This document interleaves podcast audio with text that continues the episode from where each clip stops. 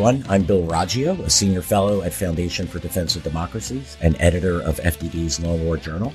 And this is Generation Jihad, the podcast that covers what used to be known as the global war on terror and what we now call the Long War. Last week, there was renewed fighting between the Israeli military and Palestinian mili- militants in Gaza. Joining us to talk about this is Jonathan Schanzer, the Senior Vice President of Research at the Foundation for Defense of Democracies, and Joe Truzman, a research analyst at FDD and contributor to the Long War Journal. Welcome, gentlemen. Thanks, Bill. Thanks for having me. No, guys, always a pleasure. Looking looking forward to this conversation. A lot has happened over the past several days. Um, you know, it seems like uh, it's becoming a yearly event. The the fighting breaks out in the summer, and uh, um, well, let's get started at the beginning. Uh, uh, Joe, tell us about how this this all began. What, what was the flashpoint of the fighting uh, between the Israeli military and, and particularly uh, the Palestinian Islamic Jihad? Right. Uh, so all this started last week uh, on Monday when a Palestinian Islamic Jihad leader in the West Bank, Bassem al-Saadi, was arrested by the uh, the uh, the IDF and in Jenin, uh, and uh, he was uh, when he was arrested, uh, there was he was dragged out of his home and he was bit by a dog, one of the dogs owned by uh by the IDF or used by the IDF rather, and uh on top of that, everything was recorded, so uh it was it was the video was shown on social media. And uh, anyway, so the uh, this angered Islamic Jihad, uh, and they began threatening uh, that uh, they would retaliate if the IDF did not uh, release Al Saadi, which they didn't. After that, there was a few days of you can almost say some type some sort of mediation, but on Friday morning, or Friday afternoon local time, the Israelis uh, attacked a site in Gaza and killed a Palestinian Islamic Jihad commander, uh, who was actually the northern commander of of, uh, of the group. Uh, his name is uh, Taysir al-Jabari. Uh, and that's what started the fighting, and it progressed over the over a few days. Uh, up till Sunday night and uh, until a ceasefire was uh, mediated by Egypt. So that's where we we stand right now.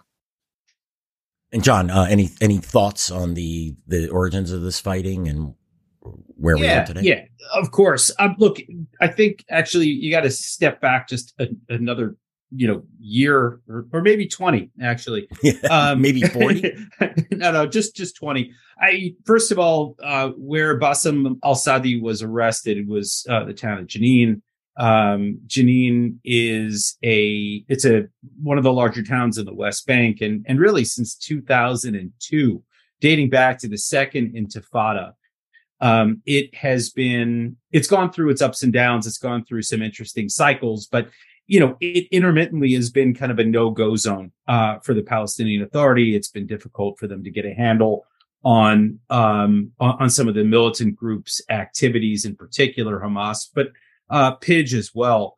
And so, uh, since last year's war, the uh, the war of 2021, what the Israelis call Guardians of a Wall, um, clearly influenced by Game of Thrones. Um, there, there's been an uptick in Iran-backed militant activity, and um, part of that actually appears to stem from a nerve center that is based in Beirut. It's a nerve center that includes uh, the Quds Force of the IRGC. This is the Iran um, uh, terror group. And then on top of that, you got Hamas, you got Pidge, you got Hezbollah, and they're all working together to try to bring militants out of the shadows and into conflict with Israel. And so the West Bank's become kind of a mess. And, you know, I think, you know, the, the backdrop there is that you got the Palestinian Authority president, Mahmoud Abbas, who's 80 something years old and I think 16 years into a four year term. The guy's just not really extending his power or the power of the PA uh, through the West Bank. So the Israelis have had to do their own uh, policing. And uh, so they went in and they and they nabbed this guy, Bassem al Sadi, as Joe mentioned. And that just led to the system blinking red in Gaza. They started watching an uptick of of activity, uh, preparations for a terror attack, and so then that's when uh, the Israelis took out this top leader from the Gaza Strip, um, and that just led to um, all hell breaking loose. The the killing of Taisir al Jabri, from what I heard, was a pretty significant operation and, and actually really amazing precision munitions, where the Israelis were able to get to him through the window of a third or fourth floor um, uh, walk up, and they just got him and his immediate um, the, the people who were uh, working with him to plan a terrorist attack. But that basically uh, led to the unleashing of all the Pidge rockets that we saw over the last week. I would like to. Uh, yeah, okay, sorry, sorry, Bill. Uh, no, I just just wanted to add one thing because uh, uh, John reminded me, and just to add on what he was saying, uh, especially about the West Bank. A lot of this started really originated last year, like he was saying. Uh, we've seen, and this was something we've tracked at uh, Long War Journal, is the uptick in militant activity in the West Bank starting since last year, uh, after the uh, Guardians of the Wall operation in uh, May, you know, May 2021.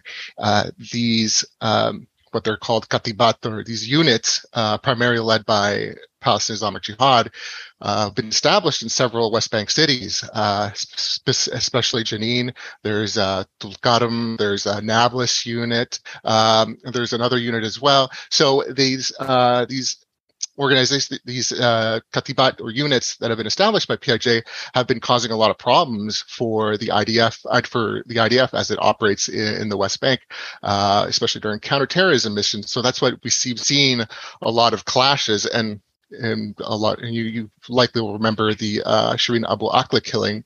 Uh, that was during a huge firefight between the IDF and uh, these uh, Katibat units. So um, there has been, this IDF has had uh, a Palestinian Islamic Jihad problem for a while now, especially in the West Bank. And uh, Bassem, like John said, uh, Al Saadi's arrest uh, last week just really set things off.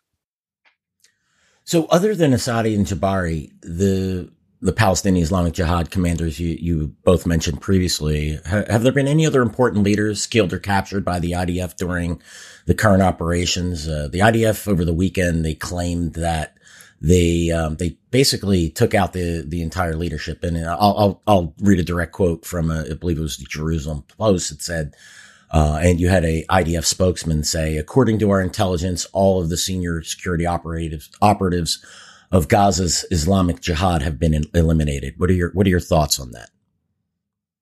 Yeah, I mean, they they took out another senior leader, a guy by the name of Khalid Mansour, another military leader in in, in the Gaza Strip. Uh, as I understand it, they also took out the head of the rocket division, who was, uh, let's just say, a lieutenant um, and also the head of their anti-tank division. So, uh, and then on top of that, I think there was uh, um, Taisir al-Jabari's son, if I'm not mistaken. They took out a lot of, of, of the leadership. Speaking to a senior Israeli official yesterday, uh, the word that they use in Hebrew was sameret, which is the sort of the the cream, um, the the top level uh, of of Pidge. Um, it's actually interesting. The um, the IDF has stopped calling it Palestinian Islamic Jihad or, or Pidge. They're just calling it Islamic Jihad now. Yeah, I noticed um, that in the statement. I thought that was quite interesting. Yeah, and actually, part of that I think stems from the fact that they don't want to associate this with the Palestinians. This is, after all, an Iran-backed proxy group. It really takes all of its direction and funding and gets armed and trained by Iran. So they're they're trying to dissociate uh, this group from uh, from the Palestinian cause, if you will. We might call it uh, the DIJ, the decimated Islamic Jihad, after uh, the reports that are coming out from Israel. Um, you know, look, uh, I will just say this about the um, the process of decapitation. And Bill, um, I think you and I have talked about this over the years. I mean, I've seen other moments where the Israelis have taken out top leaders from various terrorist groups. And so you got the good news from the Israeli perspective, which is, you know, it, it's chaos, it's confusion within the Islamic Jihad on the one hand. On the other hand, what you could be creating, what we could be watching right now is sort of a Hydra effect where, you know, the, the group is forced, I mean, A, to, to generate new leaders, but now probably to operate more in the shadows, more in a cell structure which means that each independent cell will have um, independent operations, right? So you've got the potential now to make it more difficult for Israel uh, to target them in the future. Um, we don't know, and we'll have to we'll have to find out. But it's sort of I think it'll be an interesting thing to watch as they look to rebuild their ranks. Um, how the organization uh, will be structured. Yeah, I think that the um, you know, again, I'm always targeted killing and capturing of, of terrorist leadership. Certainly important, but without a sustained operation, they my experiences they tend to regenerate. I mean, the IDF is, is very good at this. They have good intelligence. They have excellent tactics but these problems have persisted for decades. Um, you know, they, but without a doubt, this will set the uh, Islamic Jihad, Palestinian Islamic Jihad, back. Yeah, for at you least well, in the short term. Joe, any yeah, and okay. What one other thing I'll just mention, Bill, that uh, that I heard yesterday, which uh, shocked me actually, is that um, you know usually when these battles break out, um, when you look at Hamas or Hezbollah in particular, their leadership immediately goes underground, right? I mean, they will go literally, um, you know, several stories beneath the earth to make sure that they are not killed. Um, Pidge did not do that. And, and it left them susceptible to the kind of decapitation operations. Now, why they did that, I don't know. Maybe they didn't expect the Israelis to preempt, um, you know, because the Israelis did strike first, and that may have you know, caught them off guard. But I mean, it, the tensions, as Joe mentioned, were already running pretty high. There was no reason for them to, you know, to stay above ground and to potentially put themselves in harm's way. Um, but the Israelis have, um, and I, I think we've we've talked about this on on this show before. They've got total intelligence dominance um, in the Gaza Strip. The their ability to penetrate uh, not just Pidge but Hamas is remarkable, and so they went out and just took out everyone that was above ground. Yeah, and the Israeli weakness to me um, is the ability to sustain this operations because of the media criticism and the international outrage that that um, follows these type of operations. And I think that's what really in the it's it's, it's almost they're, they're firefighting. They they they put out the fire, it stays out, and then you know we wait another year and another fire. You know, between the it it's and again when I say inability, it's not a um technical inability. They have the ability to do it, but they're unable to sustain these operations because of international pressure, because of media pressure. And not just that. And then there's various groups that, um, you know, they have to, they don't have to just deal with Palestinian Islamic Jihad. They have to deal with Hamas and they have to deal with the, a host of other groups that are operating and, and Hezbollah. You know, we can go on and on with the, the list of groups. Uh, and, uh, yeah, I'm just curious what you both think about that. Uh, just, uh, you know, uh, add on to also what uh, John was saying just a, a moment ago. Um, yeah, I think the, the, they definitely hurt past Islamic Jihad, uh, especially eliminating uh, the leadership, uh, uh at least uh, the two major commanders, the northern and southern commanders, and and their deputies. Um, but uh, you know, we kind of saw this in 2019. the the killing of uh Commander PIJ Commander uh, Baha Abu Al Ata, and he was actually replaced by Taisir Al Jabari.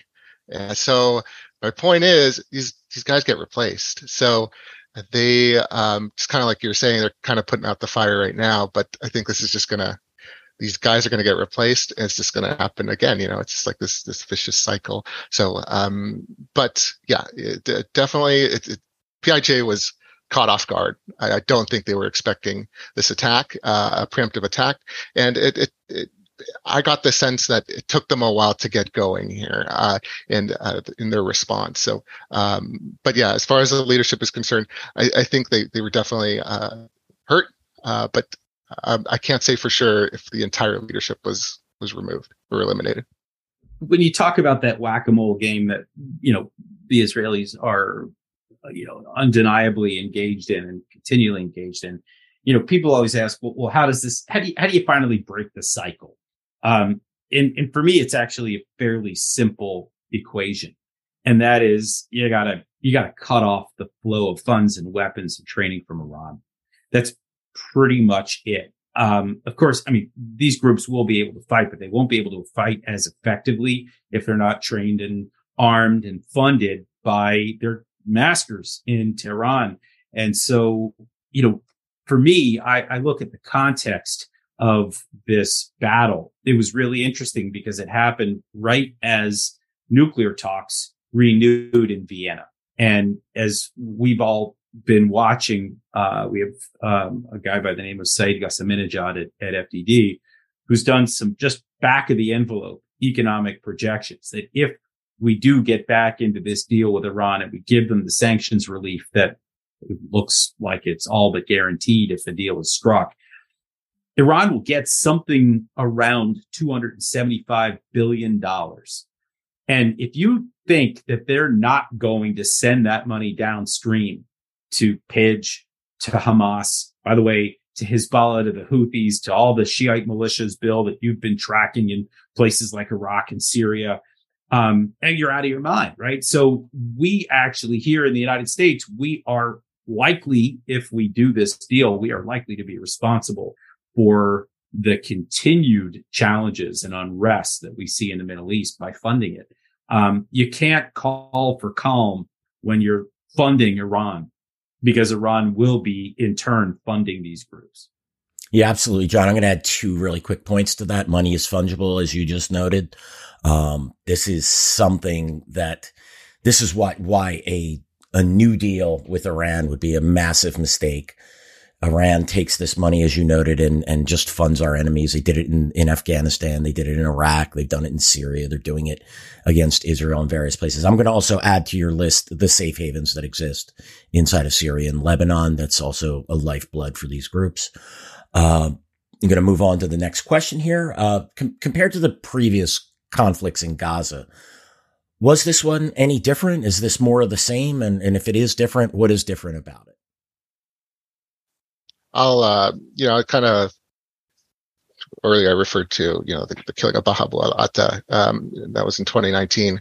Uh, this, I think this is just, it was uh, the, the, exact same thing. Uh, the, uh, he was killed in 2019. There was a response uh, by the by Palestinian Islamic Jihad, uh, and there was a few days of fighting, and that was it. And then we saw this sort of like a rinse and repeat uh, situation again uh, over this weekend. Uh, and uh, the interesting thing, and I don't think we've actually talked about it uh, yet, is that uh, in both situations, Hamas at least overtly wasn't involved. I think they, if there's conflict in Gaza, Hamas is going to be involved one way or another. Uh, so, uh, but uh, in both situations, the Hamas wasn't uh, overtly involved, like I was saying.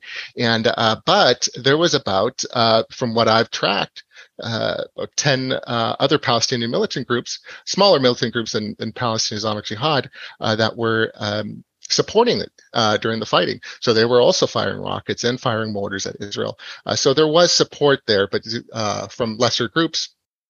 smaller groups, rather, uh but not as much as from as Hamas, like we saw in 2019 but saying that it's um, you know it's it's a rinse and repeat thing like we've been talking about already. Uh, you know they they they have to respond if one of their their uh, commanders is killed. And i just I, I, wouldn't be surprised if this we're we're back at this again in a year or or sooner uh, unfortunately. Yeah i'll just i'll just add I, I think this was kind of bush league i think is probably the best way of putting it. This was not a serious battle um, I mean, there were 600 rockets, or maybe more, according to the Israelis. Their um, estimates actually almost doubled um, overnight, which is weird. They had been tracking roughly 600, and now all of a sudden it's like 1100. But um, you know, they used maybe 10% of the arsenal that they had, um, maybe 15%, something along those lines. Something like 20% of their rockets failed, where their trajectory went um, haywire and they, you know, rockets fell into the Mediterranean. Um, thoughts and prayers for the fish. Um, and then on top of that, you know, they had this one rocket failure, which, you know, actually was very serious, where you saw the trajectory go up and then it literally just landed right back down on Gaza um, in the uh, refugee camp known as Jabalia. Um, it's actually I, I, was there something like 20 years ago. Um, terrible, you know, squalid place and uh, a refugee camp. Ended up killing, I think it was four or five children uh, and doing significant damage. This is, you know, you just get a sense of, of how poorly equipped uh, Pidge was. Now they do have some longer rockets, which they didn't fire. Some they did, by the way, into the Tel Aviv area. They, I think they kept most of their good rockets uh, for another time. Um, and so you just got a sense that this was not as serious of a battle. It was obviously very scary for both sides, all the civilians living in both Gaza and in Israel. But this was, uh, you know, I would say if you're going to rank the sort of clashes that we've seen over the last 10 years, this was probably um, toward the bottom in terms of seriousness um, in terms of um, you know the the sort of uh, death and destruction that could have caused. And I think that really does have a lot to do with the primary uh, fighter on the Palestinian side, Palestinian Islamic Jihad. I think was really revealed to be. Look, I don't want to say they're a paper tiger. They still have the ability to fight, but this is not, you know, Hamas is a far more structured organization. It's, um, it's better trained. Um, and by the way, maybe it has something to do with the fact that they're Iran backed, but they're also um, backed by the Muslim Brotherhood, that they've got support from Turkey and Qatar. This is a far more, uh, it's, they've just got depth. And I don't think that Pidge has that. I think they've been revealed now to be something of uh, a weaker proxy uh, among all of those that we track in the Shiite axis. Yeah, if I'm going to make a real quick comparison, you know, in, in what I cover with the Sunni Shia groups. I'll use that. I hate to do it, but use Afghanistan here. It's like comparing the Taliban and the Islamic State or the Taliban Al Qaeda axis really and the Islamic State. One controls the state and has, you know, large uh, numbers of fighters and, and vast res- the resources of military, the U.S. and Afghan military left behind. And the other has several thousand fighters can, can launch some harassing attacks essentially. But when it comes down to it, you know, they're, they're not comparable. I'm Bill Roggio. This is Generation Jihad. And today we're talking to Jonathan Schanzer, the Senior Vice President of Research at Foundation for Defense of Democracies, and, and Joe Truzman, a research analyst at FDD and contributor to the Long War Journal. And of course, we're discussing the recent fighting between Israel and Palestinian Islamic Jihad. Uh, real quick question. Um, was there any significant casualties, civilian casualties on either in, in Gaza or inside of Israel?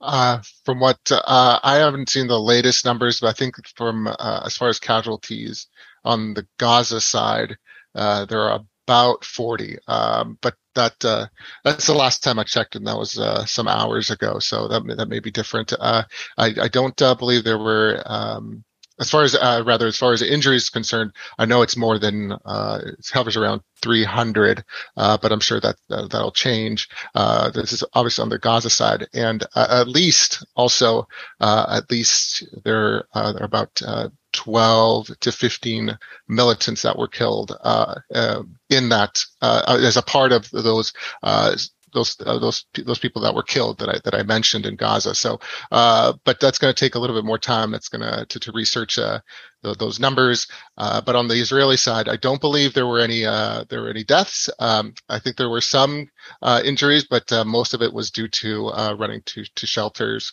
and and um, anxiety from the from the attacks. So.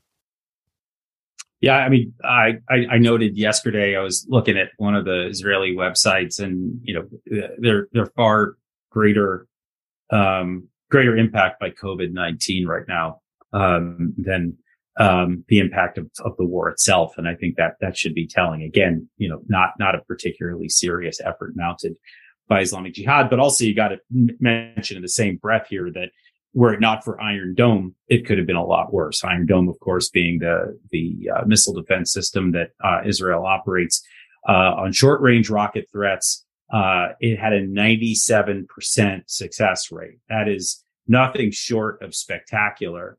Um, and you know, it just every time I watch Iron Dome in action, I am in awe because no one believed that it was um, a, a viable weapon system. And, and now you look at what it does during the, these conflicts. And as, as listeners probably know, you know, they're able to determine whether the rockets are going to fall short back into the Gaza Strip. They're able to determine if they're going to go long and hit the desert where, you know, uh, no one is, uh, uh, where there aren't civilians or any infrastructure. And then the ones that look like they are going to hit uh, inside Israel, they target them with 97% success. It's just unbelievable. And, and actually, Bill, it, it does kind of shock me. I mean, you're probably aware of this. Um, but there was some debate and discussion about whether the U.S. should be using Iron Dome. Um, I understand that um, from congressional pressure, the U.S. military picked up one battery um, and then promptly sent it to Guam, of all places. Right? The idea that this is where you need Iron Dome is kind of insane. Um, and I, I, just don't get it. I mean, I know that there's discussion about compatibility and and sort of maybe some counter intel concerns, but at the end of the day, I mean, I'm sure the Israelis. I mean, the code is already shared. They understand what's in this technology within the U.S. military. I still don't. Uh, maybe we could bring on somebody at some point for another generation jihad episode, but I just don't understand why this is not something that is wielded more by the U.S. military. Um, they literally, I mean, it was the equivalent of sending this thing to Siberia when they sent it to Guam. I, would love to have Brad Bowman on to discuss that. He can probably give us the ins, ins and outs of why this the, the, resistance in the military. And it is an impressive system. This is the type of system the U.S. particularly could have used in um back in and around Baghdad and other areas in Iraq as um as uh, particular well both Al Qaeda in Iraq and the um the uh, Iranian backed Shia terror groups were um launching rockets and mortars daily at, into the green zone and at U.S. bases. Um, again, not just in Baghdad. And I never really understood the resistance to, to uh, integrate this, this technology. And real quick, uh, uh, maybe a shameless plug, but not. Look, John and Joe know what they're talking about. The, Joe covers uh, the the conflicts in in the Israel and the Palestinian territories in depth. The, the Long War Journal and John's book, Gaza Conflict 2021. It, it's a must read if you want to understand the war last year. And if you and when John's, you know, that was a real, real fight, and that's where you know when Joe and John are saying here that you know, look, this was you know, this is sort of a you know not a not a, as big as we've seen in the past. Last year was the real deal. Um, that was some heavy fighting over over the course. What was that? Eleven days? Is that right? Um, the fighting. So yeah, ha- highly recommend that book. Uh, it's definitely something if you want to understand the, this con the, the ongoing conflict and the intensity of the fighting last year as compared to what we're talking about today. You know, give that a read. So, um, have there um, any new weapon systems? That have been employed by the the terror groups in in uh, this round of fighting? Um, not that I was aware of. Yeah, there were not really. Um, you know, I'll, I'll say this: there was one claim by Al-Aqsa Martyrs Brigades, but I think it's probably just propaganda that they were they successfully bombed Tel Aviv with a, a, a new long range missile. I think they dubbed it something like Ma'ayin, something they called it something like that. Anyway, uh, but that's just a claim, uh, but they never backed it up. Uh, previously, uh, previous, uh, like in the last year, when Hamas or Islamic Jihad um, claimed they uh, unveiled new weapon systems, uh, they backed it up. They they provided proof. Uh, in this case, uh, Al-Aqsa Martyrs Brigades, which is a Fatah affiliated militant organization, you know, they made this claim, but uh, never provided evidence to to back to back up the claim. So uh, it's uh, I'm, I'm, not sure about that. Uh, but of that, it was mostly mostly rockets, mortar fire, and there was one um, attempt, at least what uh, Palestinian Islamic Jihad claims as a attempt to shoot down an IDF aircraft, and they're with a shoulder uh, shoulder fired anti aircraft missile, which they did publish video of, but uh, again, uh, who knows what they were fi- actually firing at? So it could be more just propaganda. But overall, there there wasn't anything really new. Uh, it wasn't like like last year, like you were saying, uh, Bill. It's uh, this was more, even though it was it was scary, it was intense uh, at times. Uh, it, it, was nothing compared to what we saw uh, in in 2021. Okay, so we have a ceasefire now. Um, is it sustainable? Is it even enforceable? Well, well, do we believe that Hamas would clamp down on Palestinian Islamic Jihad? Um, what are your thoughts on this, gentlemen? John, you start.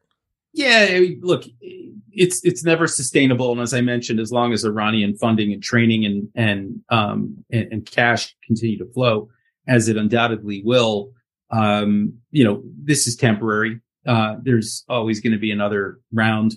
Um, I can guarantee you that right now, Pidge is in the process of rebuilding its arsenal. Um, they're already working with Iran to try to bring in um, more weapons uh, to perhaps send some of its next level of leadership to uh, to Iran uh, for training, uh, or perhaps some other place.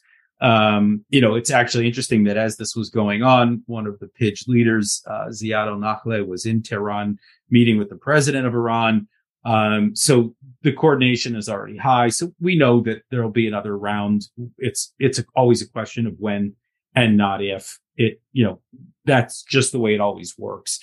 Um, what I would say though is that, you know, I, I would be watching a couple of things when we kind of think about that next round. Uh, one is that nerve center in Lebanon that I mentioned, that coordination center that's led by the IRGC Quds force and includes Hezbollah, Pidge, Hamas, etc.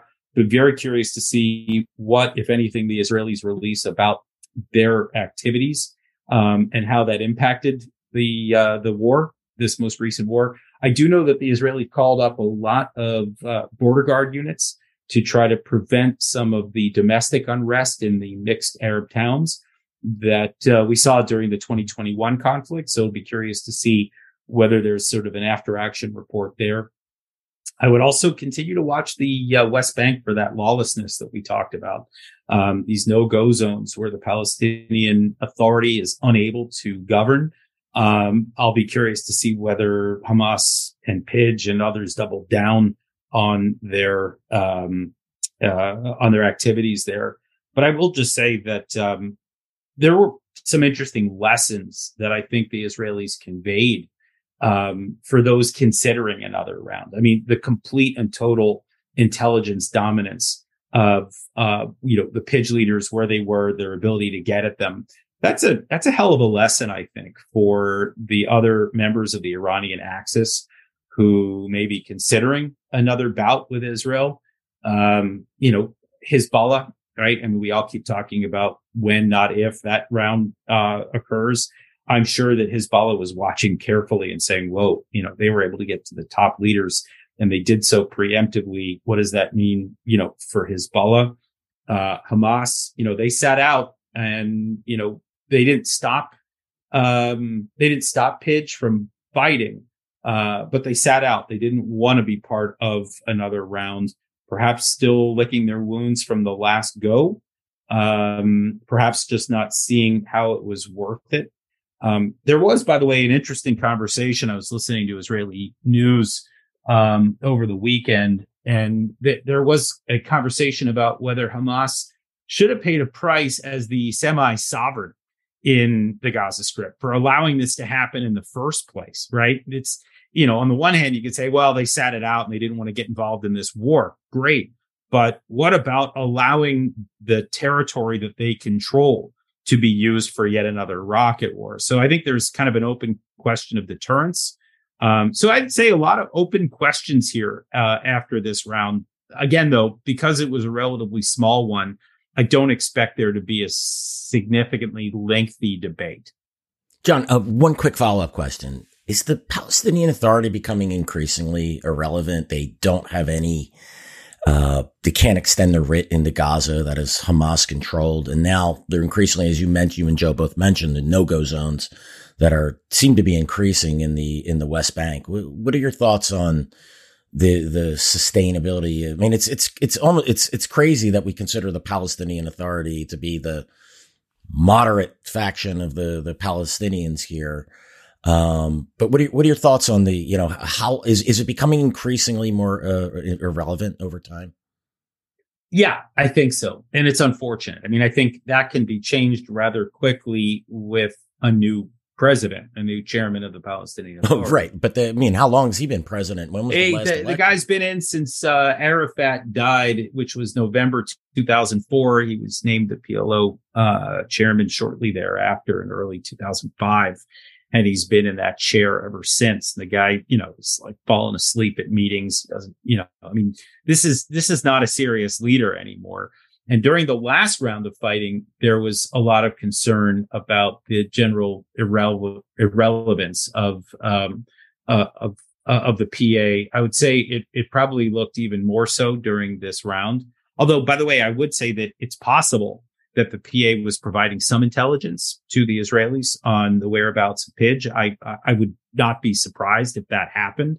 Um, so there is some, there is still some, um, you know, some coordination, but I think from what I understand, the Israelis are far more active right now. I'm on this WhatsApp feed from the IDF, and, and they're constantly reporting uh, the various operations that they are conducting in the West Bank. Some of them, you know, out in the open where you know you can see IDF trucks. Some of them carried out by what's known as the Duvdevan division, uh, where you know you got if you saw that if you've seen the show Fauda, you know they dress up like Arabs and then all of a sudden you know take off their keffiyehs and go in and arrest people.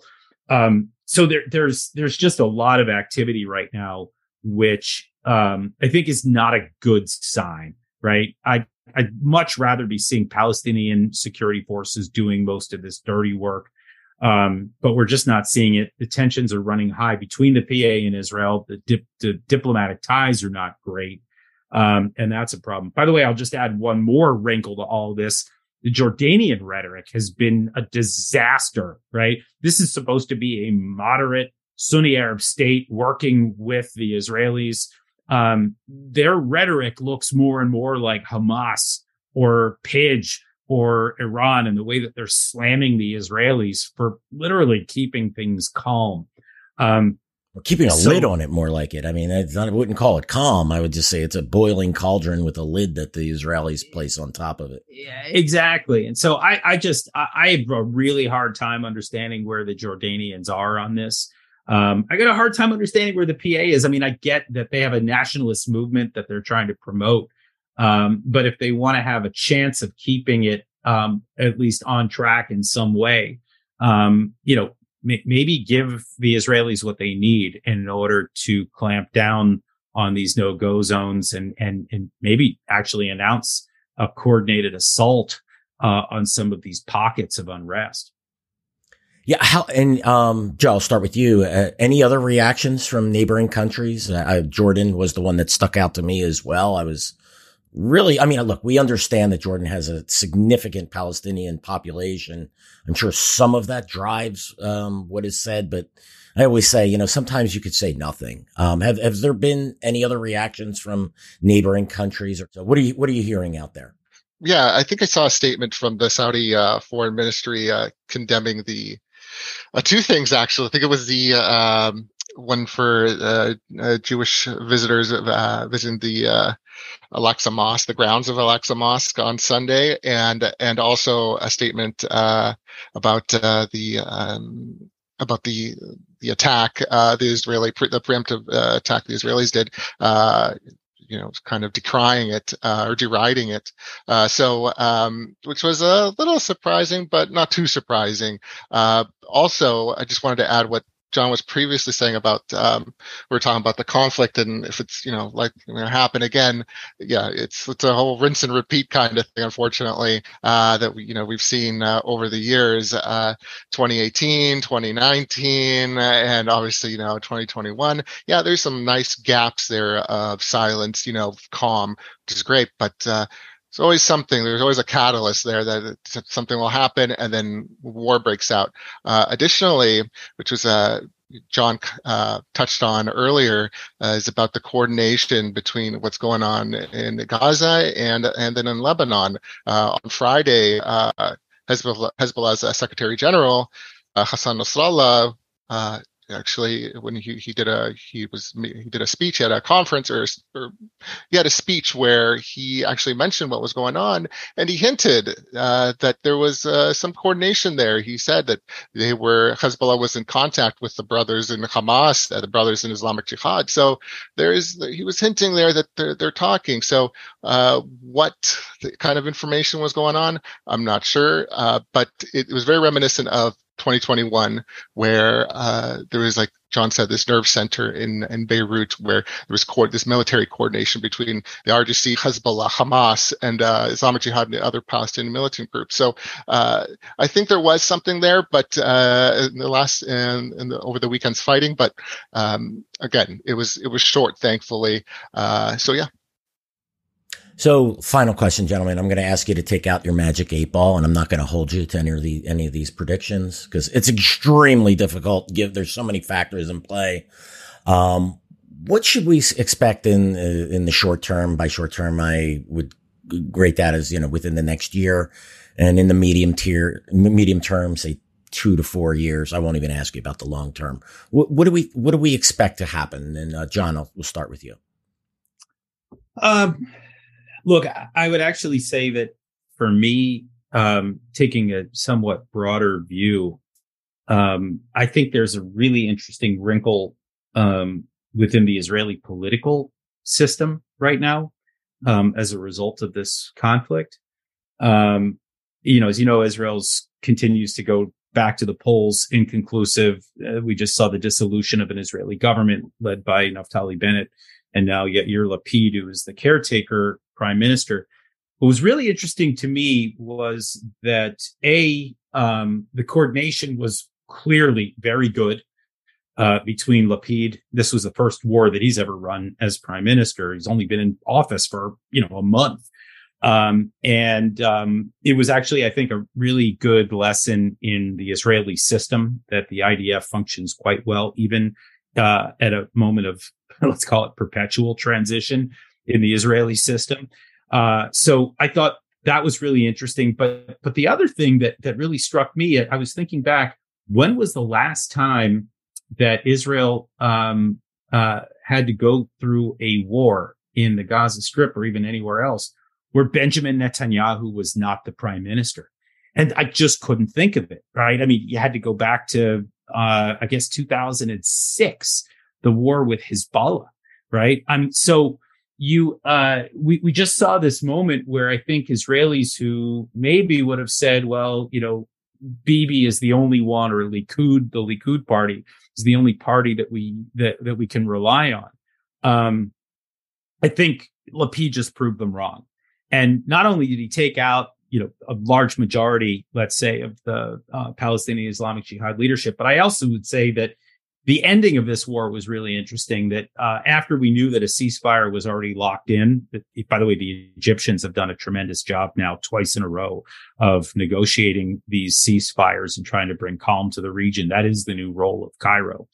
Um, but it was interesting because even after a ceasefire was uh, arranged you know, Pidge kept firing rockets and he was sort of petulant. I mean, they were just firing these rockets to kind of get their last licks in, um, maybe to try to show their people that they were going to keep fighting till the very end, et cetera, et cetera. But Lapid did not bite. He, he said, he said this publicly. He said, we already got what we needed out of this. And we've got Iron Dome shooting down the vast majority of these rockets. We're not going to engage anymore. This war's over for us.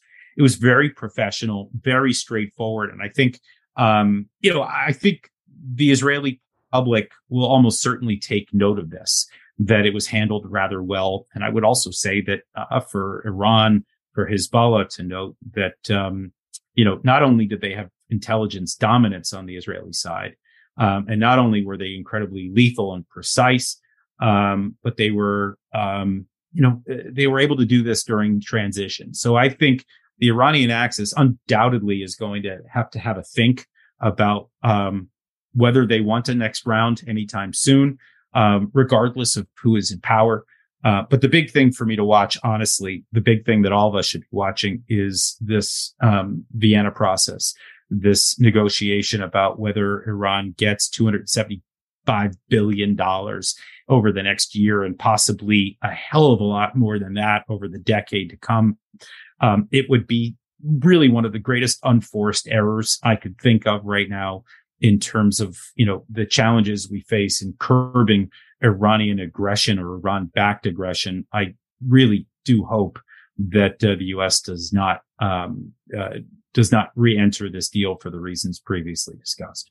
John, I, I couldn't agree with you anymore. And excellent observations on the the Israeli political side. Something I hadn't considered. I, you're right. I mean, it's been nearly two decades since Israel fought a war without Netanyahu, not Netanyahu at the helm, and um, they they seem to have done a decent job, as you said. They're, you know, it it lessens the argument for Likud for Netanyahu to be the prime mover in Israeli politics. Joe, any final thoughts from you?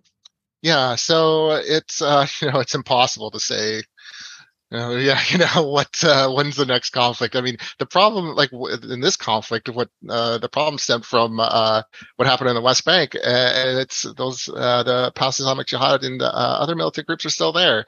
So, um, it, which is interesting though is that during the conflict they stayed quiet. so it was kind of I was interested to see if they would start, you know, making trouble in the West Bank while there was a conflict in Gaza, but but they didn't. so regardless, right now it's like we said before, you know, it's uh, Hamas and Islamic Jihad. They're just in a stage of, of rearming. That's it. Uh, 2021, Hamas lost uh, a lot of raw uh, material and and commanders uh, and engineers. They they took a heavy blow uh, by the IDF, and now this year's and this weekend's war, same happened to with Palestinian Palestinian Islamic Jihad. So you know, it's uh, it'll happen again for sure. And, and, I hate to say that, but uh, in the near future, in the next few months, I think we'll be it's likely okay, but uh, you never know. It could be another year from now. It could be four years. Uh, we, we, just don't know. There's always uh, well, there's they're always in the conflict one way or another, and it just takes one event to spiral out of control, like we just saw uh, this past weekend. Joe, John, thank you so much for joining us uh, for your interesting perspectives on this conflict. Uh, thanks for joining us on Generation Jihad today. Thanks, Bill. Thank you, Bill. Thanks everyone for joining us for today's episode of Generation Jihad.